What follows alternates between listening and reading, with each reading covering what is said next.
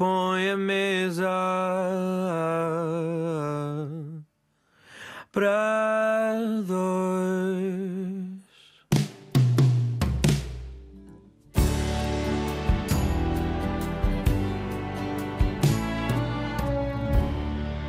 Olá, eu sou o Rui Alves de Souza e hoje vou jantar com o Vicente Alves O. Realizador, argumentista, também romancista, lançou no início deste ano tanto o filme Amadeu como o romance Que a Vida nos Ouça e é uma pessoa com quem é sempre um prazer conversar. Antes de mais, Vicente, onde é que vamos jantar? Olha, vamos, vamos a um japonês, vamos, a- vamos, vamos ao sushi que eu tenho saudades de Já não vais ao sushi há muito Já tempo. não vou ao sushi há algum tempo e é sempre uma daquelas coisas que me sabe mais a sobremesa do que provavelmente a jantar. Portanto, quando estamos a comer sushi, tenho sempre uma sensação de já de fim de refeição de sobremesa. Um jantar, quando aparece num filme, tem de ter sempre uma carga muito importante. Olha, eu vou-te ser muito sincero, eu acho que nos primeiros argumentos e nos primeiros filmes, tanto eu como qualquer realizador e qualquer argumentista, os jantares são sempre excelentes oportunidades para nós pormos as personagens a conversar num sítio sossegado, parado, para que a nível de decupagem e de, e de filmagem, digamos assim, seja relativamente fácil de cobrir ali uma série de informações, de emoções, de diálogo, não é? Que tenham que ser, tenham que ser cobertas. Uh, eu, como já fiz algumas longas e fiz uma série de televisão, confesso que hoje em dia, quando escrevo, evito ao máximo uh, ter uh, refeições. Porquê? Porque, do ponto de vista cinematográfico, acho que já pus a câmara em todos os sítios possíveis e impossíveis e, portanto, a nível criativo torna-se difícil. Claro que o objetivo nunca é mostrar a comida ou se os atores estão mesmo a comer ou não estão a comer, se aquilo é mesmo vinho ou não é vinho. É o não que se vai passar naquele sítio em que é por acaso estão a jantar. Exatamente, mas eh, hoje em dia tento sempre encontrar soluções que não nos obriguem a ter eh, atores sentados à mesa, assim. Até porque para deixar as refeições para alguém tem de ser os pequenos almoços nas novelas, não é? Que são sempre Pois eu aquelas tenho, coisas. eu tenho os meus amigos de Facebook sabem que eu tenho assim um, um fetiche por eh, fotografar na televisão pequenos almoços de mesas das novelas, tanto as portuguesas como as brasileiras, não é? As brasileiras ainda são piores. Mas, mas sim, gosto muito de ver. Aliás, tanto tenho esse fetiche que depois são coisas, por exemplo, com as quais eu tenho muito cuidado quando filme, não é? De tentar um bocadinho dar alguma realidade, que é o que é que estas pessoas verdadeiramente comeriam ou teriam na mesa, não é? Eh, mas sim, é, os pequenos almoços das novelas, foste lembrar de uma coisa gira. Por causa há algum tempo não vejo novelas. Tenho que ver se apanha assim um bom pequeno almoço. Mas se tu és daquelas pessoas que, se te seguirem nas redes sociais, tu não tens medo de afirmar que vês algo entulho na televisão, não é? Tu vês Ah, não, tudo. Não, não, eu vejo tudo. É, é importante essa. Eu, eu acho que é super importante. Eu, eu- se calhar eh, também é por isso depois eu, eu falo tão abertamente das coisas.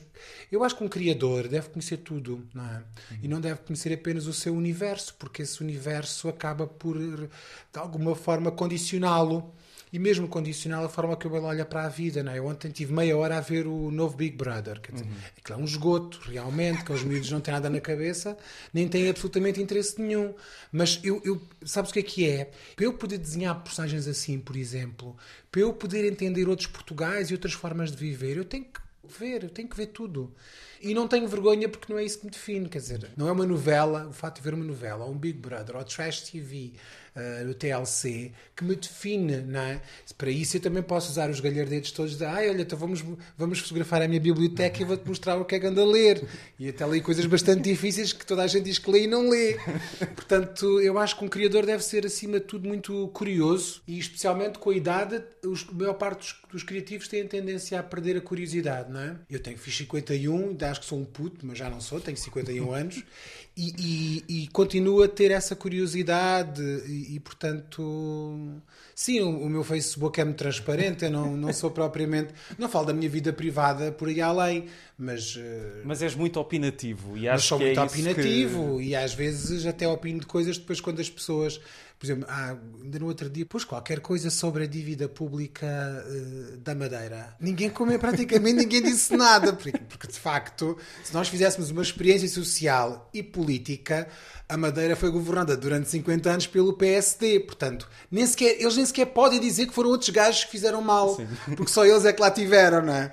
E durante 50 anos a pobreza da Madeira não foi erradicada e tem uma dívida digamos assim, para uma ilha com 260 mil pessoas, tem uma dívida acumulada de 5,5 mil milhões de euros.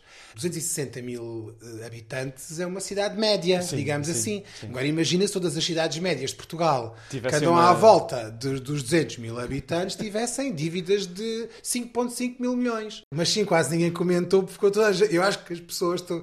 Os meus amigos do PSD ficaram calados. E mesmo os, os da esquerda estavam, eu acho que estavam ali um bocadinho sem saber muito bem o que dizer. Mas sim, eu, eu falo, costumo falar. Não falo mais porque às vezes levo na cabeça. Mas é esse lado opinativo que até quando eu te conheci pela primeira vez, que já passaram 10 anos, Pois, e eu até encontrei, eu encontrei essa entrevista na internet, ouvi 5 segundos e não consegui ouvir mais porque a minha voz naquela altura, enfim, era uma, era uma criança, mas já nessa altura ah, me impressionava muito a, a forma muito incisiva como tu retratavas o cinema português e se calhar parece-me que em 10 anos não terá mudado assim tanta coisa, porque aquilo eu depois piquei mais para a frente para não ouvir a minha voz e encontrei uma parte em que tu falavas da ausência de cinema de género em Portugal, ah, de certas ideias feitas que ainda Vê lá, há hoje 10 anos eu já falava em género. Sim, e sim. agora é que está na moda falar em género. não mudou muita coisa, pois não, nos Não, últimos 10 não anos. mudou muita coisa, eu acho que até piorou. Não a nível do que é feito, porque é feito exatamente a mesma coisa e as intenções são as mesmas, mas piorou porque eu já anunciava uma coisa e certamente não sou o único, há outras pessoas que falam, falam disso e, e há outras que pensam, mas não o dizem, também é verdade. Mas a pandemia veio acelerar um processo que eu estava com medo que viesse de facto a ditar um bocadinho o fim do cinema português nas salas ou a relevância do cinema português nas salas e a sua exibição e a sua continuação na- no, no apoio que recebe a nível estatal e depois a própria continuação das salas. E o que aconteceu depois da pandemia foi que isso se acelerou, ou seja, nós tivemos o ano passado mais de 30 filmes estreados em sala, nós este ano já vamos para aí perto disso, ainda vão estrear muitos filmes portugueses até ao final do ano. Os únicos dois filmes que fizeram público em Portugal este ano foram O Pôr do Sol, que é uma produção independente, e o filme do Caraças, que é uma produção independente. E depois a seguir tens O Mal Viver, ganhou um prémio internacional e que foi saudado por toda a gente, com apenas 16 mil espectadores. O próprio produtor faz uma festa pelo número. Coitada, ele a tentar a, a ver se puxa aquilo, né? dá ali uma vibe positiva. Eu sei porquê, que é para ver se puxa mais espectadores, não é? Que é para tentar puxar ali uma energia, é pá, pôr as pessoas a ir para a sala, e pá, se tanta gente já foi ver, eu também tenho que ir ver. Depois tenho, eu, eu- tenho para aí 13 ou 14 mil com o Amadeu e depois é uma miséria. E há filmes que estrearam com 300, 500, 600 espectadores. Tu vais dizer assim, mas, mas Vicente, não é importante é fazer os filmes, deixar o legado, o Estado contribuiu para uma área deficitária e, portanto, tem que ser mesmo apoiada pelo Estado. Tudo isso é muito válido. Não, não discordo nada disso. Sim, Pelo mas contrário. as contas não se pagam com intenções Mas eu dessas. acho que corremos é o risco, corremos vários riscos. Um risco é não termos uma boa relação com a opinião pública, não temos uma boa relação com o português que paga impostos, não temos uma boa relação com o Estado, não temos uma boa relação uns com os outros, todos nos odiamos. E às vezes eu pergunto-me eh, se temos boa relação com os filmes que fazemos. Eu, felizmente, tenho tido sorte e tenho feito os filmes que quero, mas eu sei perfeitamente que dificilmente um filme meu, se eu continuar a fazer o que gosto de fazer, irá a festivais importantes como Cannes, Veneza ou Berlim. Portanto, eh, isso eh, hoje em dia realmente é aquilo que te sal- salva. Portanto, sim, é isto para te resumir que em 10 anos Não mudou a coisa não mudou grande coisa. Olha, ah, vamos indo para o restaurante. Vamos, Tu já sushi. escolheste uma música Eu para a viagem, sushi, ok. que é da Garota Não, o Dilúvio. A garota não foi uma lufada de ar fresco e de palavras que ela foi repescar e voltou a dar-lhes sentido. Palavras que todos nós conhecemos, mas que ela, de uma forma muito bonita e muito sensível, voltou a dar-lhes sentido. E, portanto, eu sempre gostei muito de. Não é de. de- Vou chamar a música de intervenção, que parece uma, uma, uma expressão antiga, ah, mas tendo em conta que as coisas 50 anos depois parece que estão a voltar a ficar um bocadinho mais exa- exacerbadas e mais extremadas, se calhar temos que voltar a falar em intervenção. E, e eu acho que a garota não vem ocupar um espaço que estava vazio na música portuguesa, um espaço que de repente ficou completamente achincalhado pelo Pimba, que é a única coisa que passa na televisão, infelizmente, nas rádios não, não. Felizmente nas rádios eu vou passando outras coisas, mas a televisão foi tomada completamente pelo Pimba e as pessoas veem mais televisão, não é? Do que, do que outra coisa qualquer. E portanto a garota não veio voltar a cantar um bocadinho as nossas angústias, para lá das angústias das dores de corno e de amor. E acho que era, era importante aparecer assim uma- umas garotas nãos Uh, ainda, por cima, como, ainda por cima uma mulher, ainda mais bonito é, não é? Ser uma mulher a trazer isso. Dilúvio da Garota Não, a primeira canção que o Vicente Alves do O escolheu para este nosso jantar. Uh, é já a pensar nas tempestades que vêm aí com o inverno também, ou não? Não, por acaso vou-te. Não, não é. Sabes, era o quê? Vou-te ser muito sincero. Eu gostava muito de fazer um filme musical sobre o 25 de Abril e um filme musical com alguns dos temas mais uh, bandeira daquele, daquele período todo e contar uma história que não é a história do Salgueiro Maia, não é a história dos escravos, é uma outra história que é a história anónima das pessoas que viveram o, o, o, o pré-revolução e o revolução e logo ali o pós-revolução logo a seguir. E é um filme que está escrito, já foi duas vezes ao ICA, não consigo convencer o júri, perdi duas vezes. Uh, o ICA deve, o júri, não é o ICA, o ICA é uma instituição pública, não, não, não é ele que aprova, são os júris devem ter um bocadinho medo que eu faça alguma asneira com as músicas, não sei, não. Ou então não acham muita graça. Lá está, é um filme de género, musical, não é?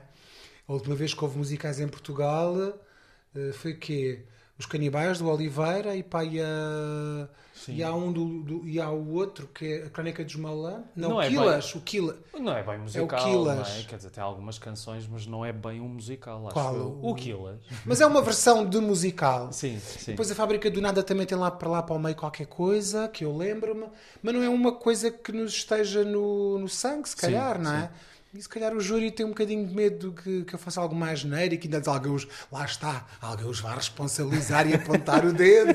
Ai meu Deus, vocês apoiaram. Mas também é uma questão um pouco de orçamento, não é? Porque quando eu penso nos musicais clássicos de Hollywood são aquelas coisas muito não, luxuosas. Sim, não, e... não, não, calma. No meu ninguém, ninguém dança e canta ao mesmo tempo e nós não fechamos o chiado.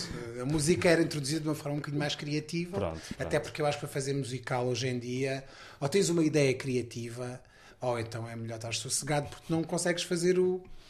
Nada, quer dizer, nada comparável, não é? Sim, ou uma Mamia, que é o que se faz agora mais recentemente, ou um Chicago, ou um, um Moulin Rouge, quer dizer, não vale a pena a gente estar a tentar, não é?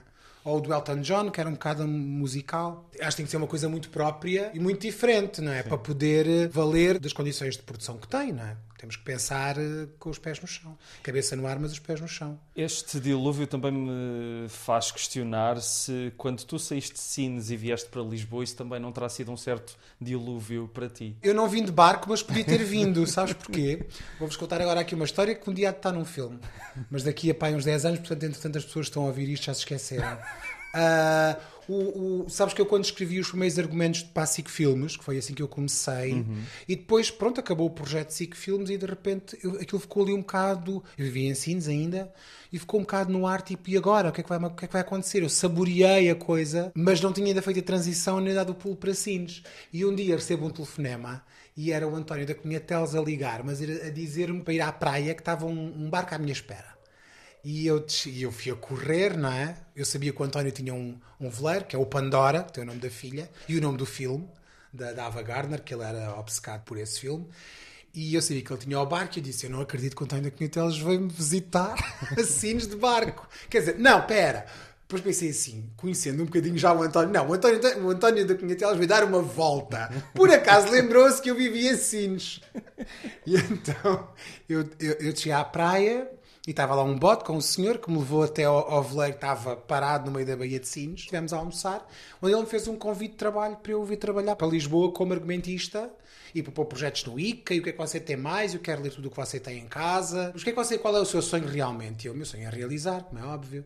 Então vamos já, tem um projeto para pôr no ICA, vamos já. E eu comecei-me a rir, né? acreditei nele que era possível já. Claro que levou oito anos até ganhar a primeira longa, mas esse impulso, digamos assim, eu naquele dia podia lhe ter dito assim: Ó oh, António, eu nem vou a casa fazer a mala, eu já consigo no barco para cima. Mas é melhor se calhar tratar da minha vida primeiro aqui. Portanto, sim, há um dilúvio. E há assim um dilúvio de chegar a uma cidade que eu conhecia só de passagem ou de visita. Ou praticamente não tenho feito nenhuma rede de amigos, não tenho propriamente um, um meio de conhecidos à minha espera. Isso torna que... tudo mais complicado em Lisboa torna quando tu já vês com uma idade como eu vim. Eu já vim com 27 anos. Portanto, eu já tinha uma vida, eu tinha uma vida muito estável em Sines. Eu já tinha, tinha um trabalho na função pública, secção de obras da Câmara Municipal de Sines, uma coisa muito kafkiana. Vejo-te completamente Ah. a trabalhar a isso. Exatamente. Não é? rodeado de senhoras de 50 anos. Eu era, digamos assim, a cria daquelas 12 mulheres no meio daqueles uh, dossiês de ofícios. Namorava, tinha comprado uma casa ao banco, tinha uma vida. Saía às 5 horas, ia buscar, a- na altura, a minha namorada ao trabalho dela, íamos lanchar, depois passávamos pela livraria ou pelo videoclube e depois íamos para casa. E eu ou escrevia, ou lia, ou via filmes. Eu sentia que já tinha passado o tempo das coisas poderem ter acontecido. E por acaso é engraçado, nós estamos aqui a falar e foi ela agora que tentou ligar, até parece de propósito. E foi ela que me incentivou a, hum, a não, a não desistir e a tentar escrever uma coisa que se chamava argumentos, que na altura se falava tanto que havia tanta falta. Falaste no António da Cunha Teles, eu acho essa história particularmente curiosa porque nessa altura o António da Cunha Teles já não era nenhum jovem, não é? já tinha passado por mundos e fundos no cinema português.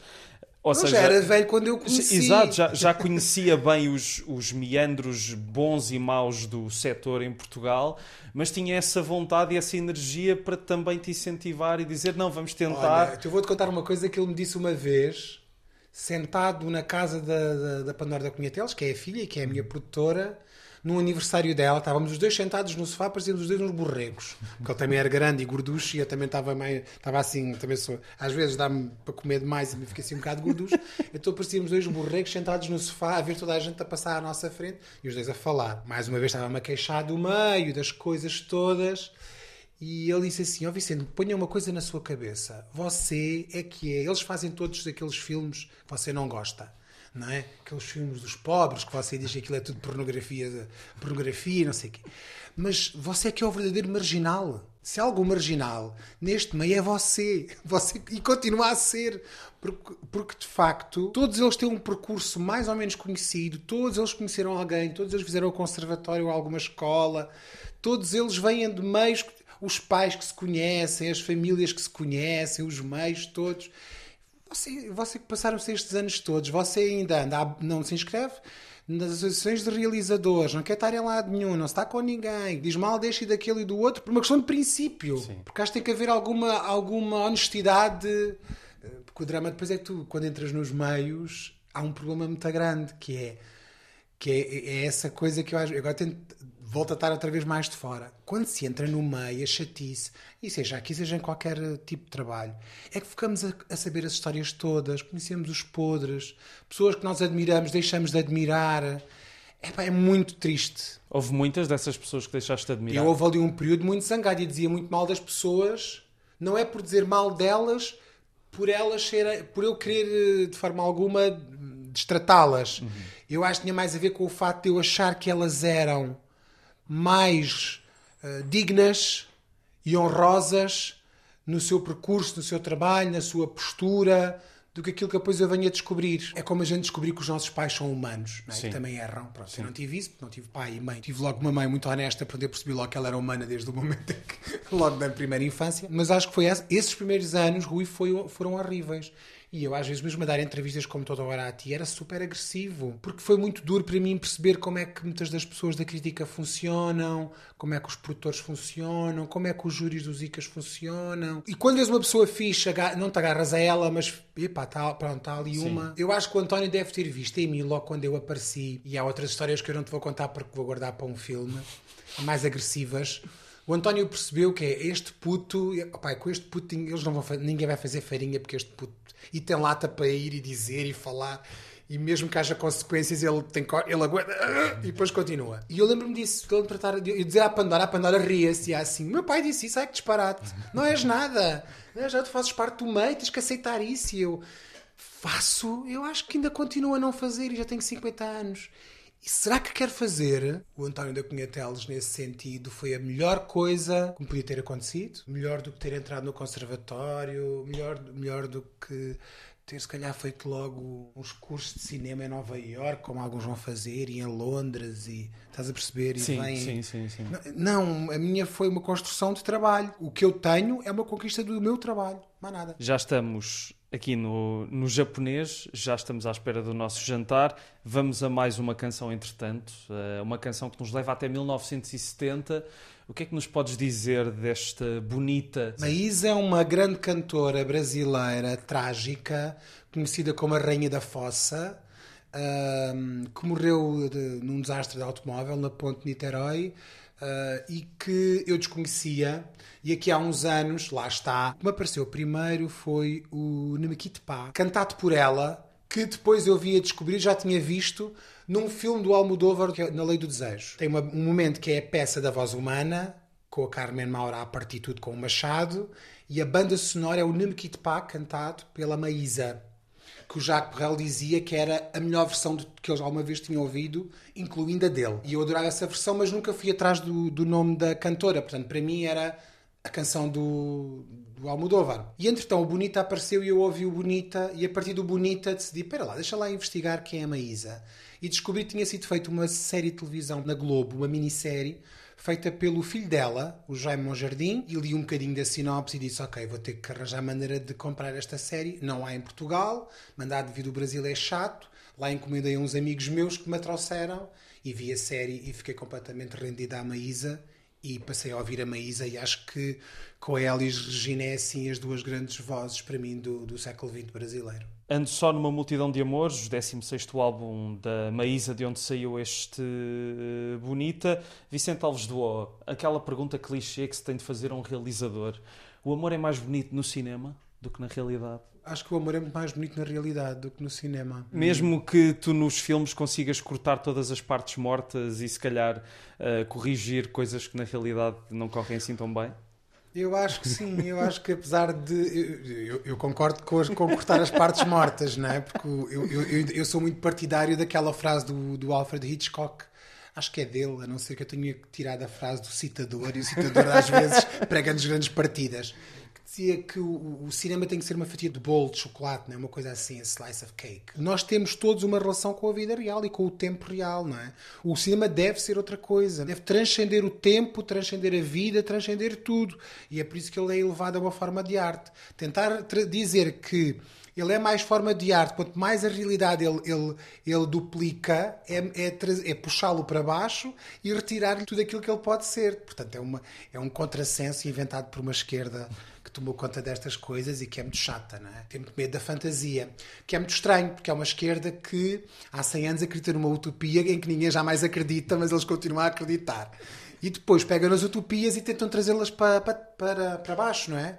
Eh, Puxá-las para, para o chão para a dignidade, não para a dignidade, para a revolta, para, não é? para a crueza da vida. Todos muito entusiasmados com a crueza da vida. Mas o amor continua a ser uma utopia em que todos querem acreditar. Mas o amor é a única coisa que nos redime, não é? E é a única coisa que realmente fica. Eu acho que há duas coisas que te ficam na vida, não é? Se tu tiveres a consciência da morte e de um dia estiveres numa cama de hospital ou da tua casa ou a morrer ou preso no meio de uma floresta que está a arder e sabes que não tens, não tens salvação, eu acho que a última- a primeira coisa que te vem à cabeça são as pessoas que tu amas ou que tu amaste e são memórias das coisas que tu viveste.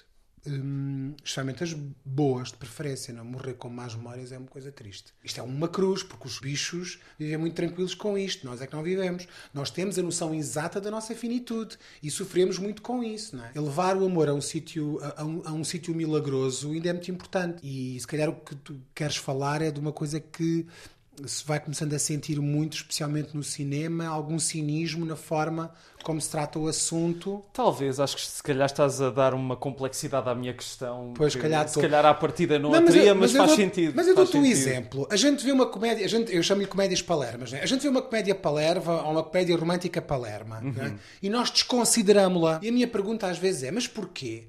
O que se passa lá dentro é assim tão palerma? Mas todos nós não já vivemos aquilo? Todos nós já não fomos passear com um namorado ou uma namorada a ver o pôr do sol? Epá, as pessoas que não foram, desculpa lá, são umas tristes. sim, sim. São tristes. Não têm umas músicas que fazem lembrar a pessoa amada e não ficam no sofá a pensar nela. Se calhar ainda Não. temos alguma sensação que nos impede de aceitarmos o nosso lado de lamechas? Será que Não, será isso? acho que não. Acho que é uma coisa muito mais triste. Tenho pensado muito nisso ultimamente. Eu acho que ah, há certas coisas da nossa vida que de facto precisam de uma certa dose de mistério. E eu acho que a, imagem em movimento, o cinema e a televisão ah, vieram destruir isso. Temos essa reação quase visceral contra uma coisa, porque a gente vê essa história 400, 500, 600 vezes por ano na televisão ou no cinema. E por muita, muita diferença que tu faças a- na forma de a contar, a base não deixa de lá estar. E eu acho que há um mundo pré-imagem, esta capacidade de, de- de conservar a imagem em movimento. Há um mundo pré-isso e há um mundo pós-isso. Derivado do facto das pessoas olharem para o que está no ecrã e acharem que aquilo de certa forma tem de acontecer na sua vida ou tentarem Não, emular não, isso já esse- são derivações. Ok. Eu acho que isso já são derivações que a gente pode podia discutir. Eu acho que tem mais a ver com o facto de de repente a tua vida está espelhada num sítio e esse sítio não há. Muitas das vezes confunde-se com a vida. Quando vejo um quadro do século XVI, por muito bem que o, Davi, o Leonardo ou o Michelangelo sejam perfeitos na anatomia daquelas pessoas, na luz, na sombra, tu vês as veias dos corpos e não sei o quê, eu sei que é uma imagem pintada. Portanto, ela não tem a profundidade da vida, não tem o movimento do corpo, não tem o movimento do espaço, não é? do vento, das folhas, da é? O cinema, de repente, permitiu-nos espreitar para dentro da nossa própria vida. E agora é mais profundo do que a vida de muita gente, será? Ou as séries, pelo menos? Eu não sei se é mais profundo. Eu acho é que nós vamos ficando mais sofisticados. Uh, vamos ficando mais sofisticados na forma como abordamos determinados temas e vamos, e vamos utilizando de uma forma mais criativa ou sem, sem tabus e sem barreiras a imaginação, por exemplo. Há certas coisas que se filmam hoje em dia. Olha, o Orson Welles, que era um homem extraordinário, dizia que havia três coisas que não se deviam nunca filmar. E ele fê-lo. Que é, nunca se devia filmar um homem a rezar, um homem e uma mulher a fazer amor e um, um homem a morrer, ou uma mulher a morrer. São três coisas que têm a ver com a intimidade da, da condição humana, que a imagem, quase como deviam ser proibidas. Não por uma questão moral, mas por uma questão da condição humana, daquilo que realmente devia pode- permanecer no campo do mistério da vida. Essas coisas hoje em dia fazem o gáudio, não é? De tudo o que é série de televisão, não é? Quanto mais sangrenta e, e mortífera ela for, maior sucesso tem. Sim, há aquela tendência das séries de true crime, não é? Que as pessoas gostam muito Eu, sei, estás a falar com um gajo que papa todas essas séries, especialmente as, as, as documentais. Gosto mais das documentais do que as, as ficção. Eu sei que isto é uma faca de dois gumes, não é? Por um lado, eu estou a contaminar os meus olhos com tanta imagem, não é? Quase que, que torna a morte uma coisa banal, não é? E- e- mas por outro lado, interessa-me a psique daquela, daquelas personagens do ponto de vista da criação. Eh, Agora, acho que 100 anos de cinema e televisão, levados a um extremo como tem sido, e agora piorou com a internet, corremos o risco de nos tornar mesmo umas criaturas profundamente passivas, profundamente hum, alienadas. Não sei que tipo, que tipo de relação é que nós vamos ter com a vida se não cair num profundo cinismo em relação a tudo aquilo que, por exemplo, se filme. Portanto, é por isso que eu tenho muito, muito- muitos dramas com algum cinema que diz que está ali a, a refletir e a, e a- e a mostrar a vida tal como ela é, que também é a frase da novela da noite, da vida tal como ela é, e também é a frase do Big Brother. Portanto, este cinema dito de autor e que às vezes se extrema em situações limite, acaba por usar a mesma frase que usa a SIC nas suas novelas e usa o Big Brother. Não é? Consegue é fazer uma coisa porque está numa sala de cinema e, E não tem tem que respeitar estatuto, e não tem que respeitar certos limites. Pode mostrar um corpo esventrado, pode mostrar um corpo nu. O que é que fica disso? Eu acho que esse é que é o perigo. E acho que esse perigo, espero que haja já gente a estudar isso, não nasce agora com as redes, como as pessoas estão todas a dizer, de em relação aos miúdos e não sei o quê, nasce com o cinema. De uma forma bastante inocente, mas já nasce com o cinema, sem dúvida alguma. Estamos tão otimistas, eu acho que vamos caminhar para a não, sobremesa. eu acho que estamos otimistas. A gente, o que precisa é. O problema não é o- o- o- as coisas estarem mal. O problema é ter a noção delas para saber o que é que se pode fazer. Agora, é, é, é como, olha, como o documentário que eu via ontem, não é? Sobre os, os fecheiros secretos do, do, do mundo dos escuteiros norte-americano, está na Netflix, não é? Dos abusos a crianças. A instituição sabia. Fechou os olhos e não fez nada. O problema, Rui, não é as coisas estarem mal. E a gente, o problema é as coisas estarem mal e a gente não fazer nada. Sim, sim, mas eu não estava a criticar o teu pessimismo. Eu é que estava a tentar fazer uma ligação não só ao facto de já termos acabado de jantar e irmos para a sobremesa, como a terceira canção que tu escolheste, que é Ok. bastante otimista também, que é o Hier Encore do Charles Aznavour. Que é este jantar, vá lá, vai. É uma música belíssima, mas eh, antes, antes de começarmos esta conversa, eu estava-te a perguntar se tinha algum simbolismo. Não, não tem. Essa especificamente não tem. Tem o Aznavour tem. Sabes porque eu- em 2016 nós estávamos a filmar eh, o Alberto, o filme sobre o poeta Alberto, e eu queria um tema do Aznavour no filme. E nós tínhamos contactado ah, os, aquelas pessoas todas, os, os, os direitos. intermediários sim. todos que é necessário. E a música era caríssima, comprar a- os direitos da master era caríssimo. E entretanto eu pensei, bem, nós podemos não usar a master, mas vocês podem ca- tocar e cantá-la. E para isso é mais fácil, precisamos só da autorização do autor. E então houve alguém que disse, mas espera aí, eu se calhar isso eu consigo, o Aznavour está cá, vai dar um concerto e talvez a gente consiga chegar ao Aznavour.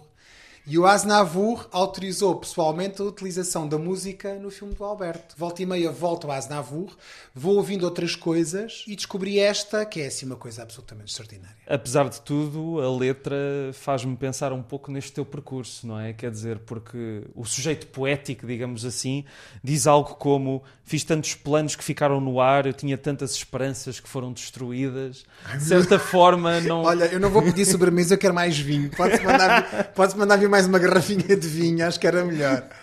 Sim, pode-se dizer que sim, porque eu acho que eu, eu cheguei a, a meio da minha vida, supostamente, não é? Isto se for como o Manuel de Oliveira e viver até aos 100. Portanto, estou a meio. Eh, Se viver eh, segundo a taxa média de, de vida, já nem, a já nem a metade tenho, não é? Tenho menos. E tenho ainda muita vontade de fazer muitas coisas. Portanto, essa canção remete-me sim para coisas em que eu tenho pensado muito nos últimos anos e acho que, a- e acho que a pandemia foi um ótimo período. Aqueles momentos que as pessoas flipavam, não é? Sim, sim. Eu acho que também foi um ótimo momento, foi um ótimo período que eu aproveitei para pensar muito sobre e aprender a viver com isso, que é há coisas que já não vou fazer e tudo bem, há coisas que ainda posso fazer, ótimo, há coisas que não aconteceram, temos pena, mas temos que aprender a viver com isso e, portanto, ir para velho, entre aspas, não é? Não me sinto propriamente um velho, mas ir para velho, é importante dizer isto, não, não ter vergonha das palavras. Às vezes ouço aqueles velhotes, não é? Com 80, 90 anos, muito tranquilos. Sim. E eu pergunto-me, mas como tanta tranquilidade? Como é que tu chegaste aí? Portanto, ele teve que chegar aí de alguma maneira. E de certeza que a vida dele não foi toda bonita, nem toda perfeita. Mas agora olha para trás e fica satisfeito, não é? É Sim, eu, porque eu acho que eh, eu acho que mesmo quando as coisas te correm mal ou te correm muito mal, e eu já tive coisas que me correram muito mal, e tive portas que se fecharam, mas abriram-se janelas, quer dizer, a verdade é que hum, a vida está-te sempre.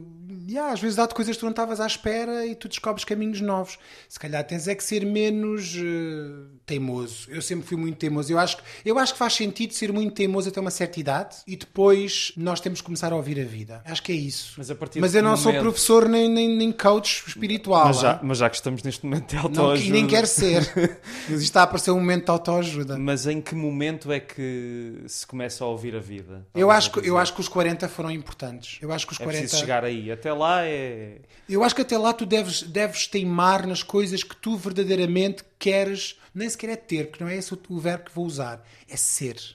Porque é muito mais importante o ser do que o ter. E é isso que nos faz mais felizes. Eu conheço muitas pessoas que têm muitas coisas, mas não são aquilo que queriam ser e, portanto, são profundamente infelizes. E gastam o que têm, que é o dinheiro, em consultas de psicoterapia. Portanto, para resolver o que não são. Eu acho que até ali a uma certa idade deves lutar. E mesmo assim, calma, conheço pessoas que fizeram o processo exatamente inverso que é preocuparam-se com uma série de coisas, de conquistas, até aos 40, aos 40 dão a volta e decidem agora vou ser o que sempre quis ser. Mas lá está.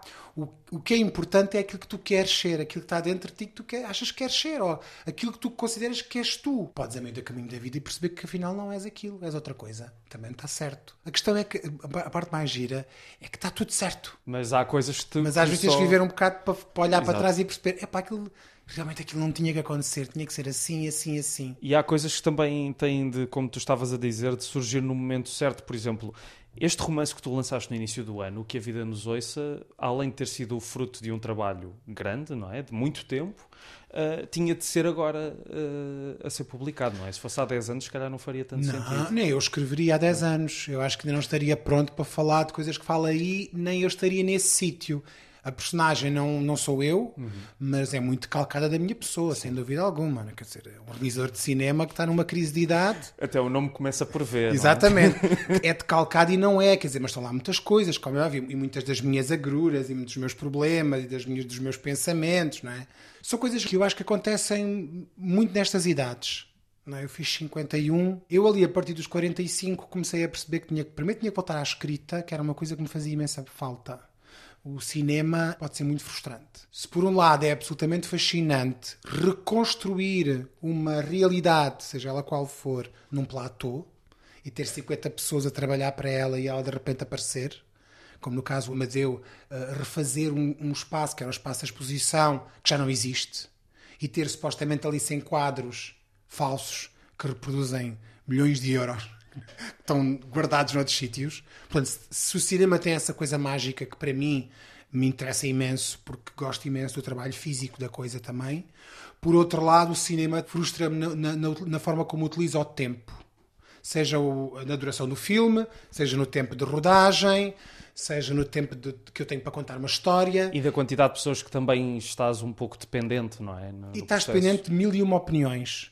Mil e uma, toda a gente tem uma opinião sobre o argumento, sobre o, o, que estás a fazer em platô, depois sobre a montagem e depois a crítica e os espectadores sobre o filme. Portanto, toda a gente opina sobre o teu trabalho de uma forma constante e muito incisiva até.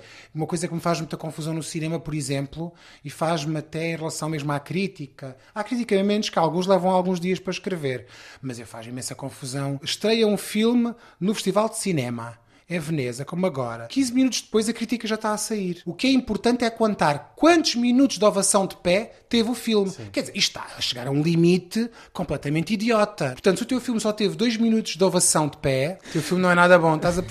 Isto não pode. Portanto, estamos a quantificar o filme, é isso? Sim. A gente já quantifica com o número de estrelas. E agora passamos a quantificar os filmes com o número de minutos de aplausos. Não era melhor tu vês o filme e por acaso a refletir um bocadinho e depois dizes, dás a tua opinião? Sim, pois, porque as opiniões não se formam assim tão rapidamente. Ninguém, diz, ninguém faz isso com um livro, pá não. Toda a gente trata o cinema dessa forma tão displicente. Mesmo as pessoas que o dizem amar profundamente, não é? e que são aquelas devotas cinéfilas todas. Vê 20 minutos do filme, às vezes já estão a classificá-lo, sendo eu uma pessoa que faz filmes e, e sabendo o que é que é preciso para fazer um filme e nunca esquecendo que um filme, seja ele comercial ou seja ele autoral, tem uma pessoa, uma cabeça pensante lá atrás, é preciso um bocadinho dar mais espaço para tentar perceber o que essa pessoa nos está a querer contar. Olha, entretanto já estão quase a mandar-nos embora daqui, mas eu tenho daquelas perguntas que só vão interessar a meia dúzia de pessoas, mas eu tenho de a fazer. Eu, eu estive, a, antes de falarmos, estive a, a, dar uma olhadela à tua página do IMDB e encontrei uma coisa que não sabia, que tu contribuíste na escrita dos Imortais, do António Pedro Vasconcelos. Foste tu que escreveste aqueles famosos diálogos do não, Nicolau Brainer? Não, não, não, ah. não, não, não, não, não fui eu. Olha, a história dos Imortais é muito gira. O António Pedro também foi almoçar comigo a Sines. não tinha feito a mudança.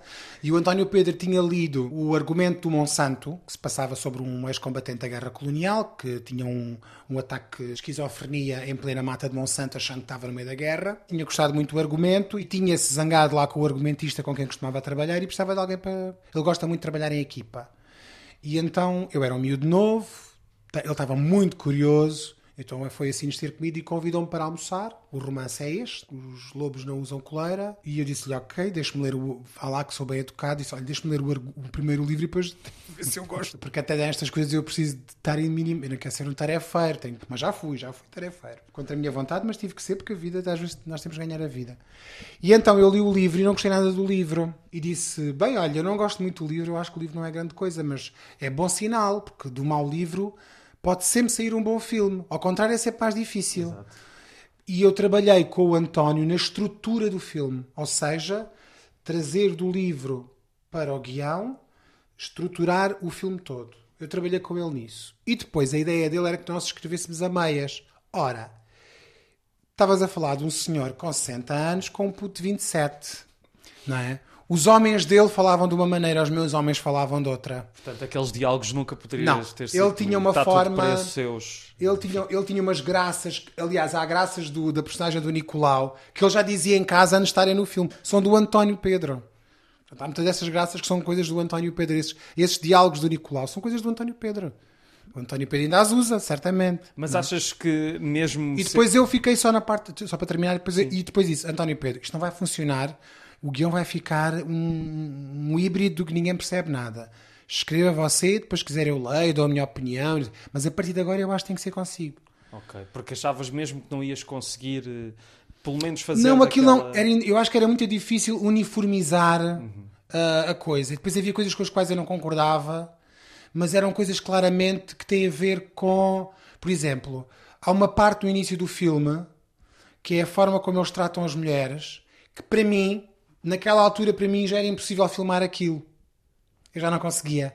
Daí o choque. Eles tratam as, a forma como aqueles homens tratam as mulheres é muito é de uma forma muito epá, Sim. há ali muita misoginia e aquilo vindo eu de uma casa só com uma mãe para mim era, era demasiado e eu estava a lidar mal com aquilo e eu porquê? Eu retirava peso e retirava violência a cena da, da pistola na boca da Alexandra por exemplo não, eu, eu nunca escreveria aquilo nem conseguia Epá, isso é para, nada contra é para outras pessoas escreverem é para o António Pedro escrever ele queria muito força ah, porque isto é, sabes que tens- isto é uma leitura. Disse, "Se- "Ó, António Pedro, as leituras que você quiser, mas eu não vou escrever isso. Escreva você, é você quer tanto fazer a cena. Já ali eu era um bocadinho. Tinha as, minhas- impunha as minhas barreiras, sabia que havia coisas que eu não queria fazer. Não, não fui eu que escrevi os diálogos do Nicolau Breiner nos É uma Imortais. pena, é uma É uma pena. Olha, contigo a conversa fica sempre longa e já vamos ter que ir embora, mas nós trazemos sempre uma canção para a troca. Tu escolheste três, eu escolho uma para fechar. Falámos um bocadinho, mas não tanto do poder escapista dos filmes. E eu lembrei-me disso e lembrei-me de uma canção que o Paul Simon cantava em 1980 chamada That's Why God Made the Movies. E acho que é uma ótima maneira de Ah, fechar. eu acho que sim. Obrigado, Vicente. Obrigado eu. E obrigado pelo jantar.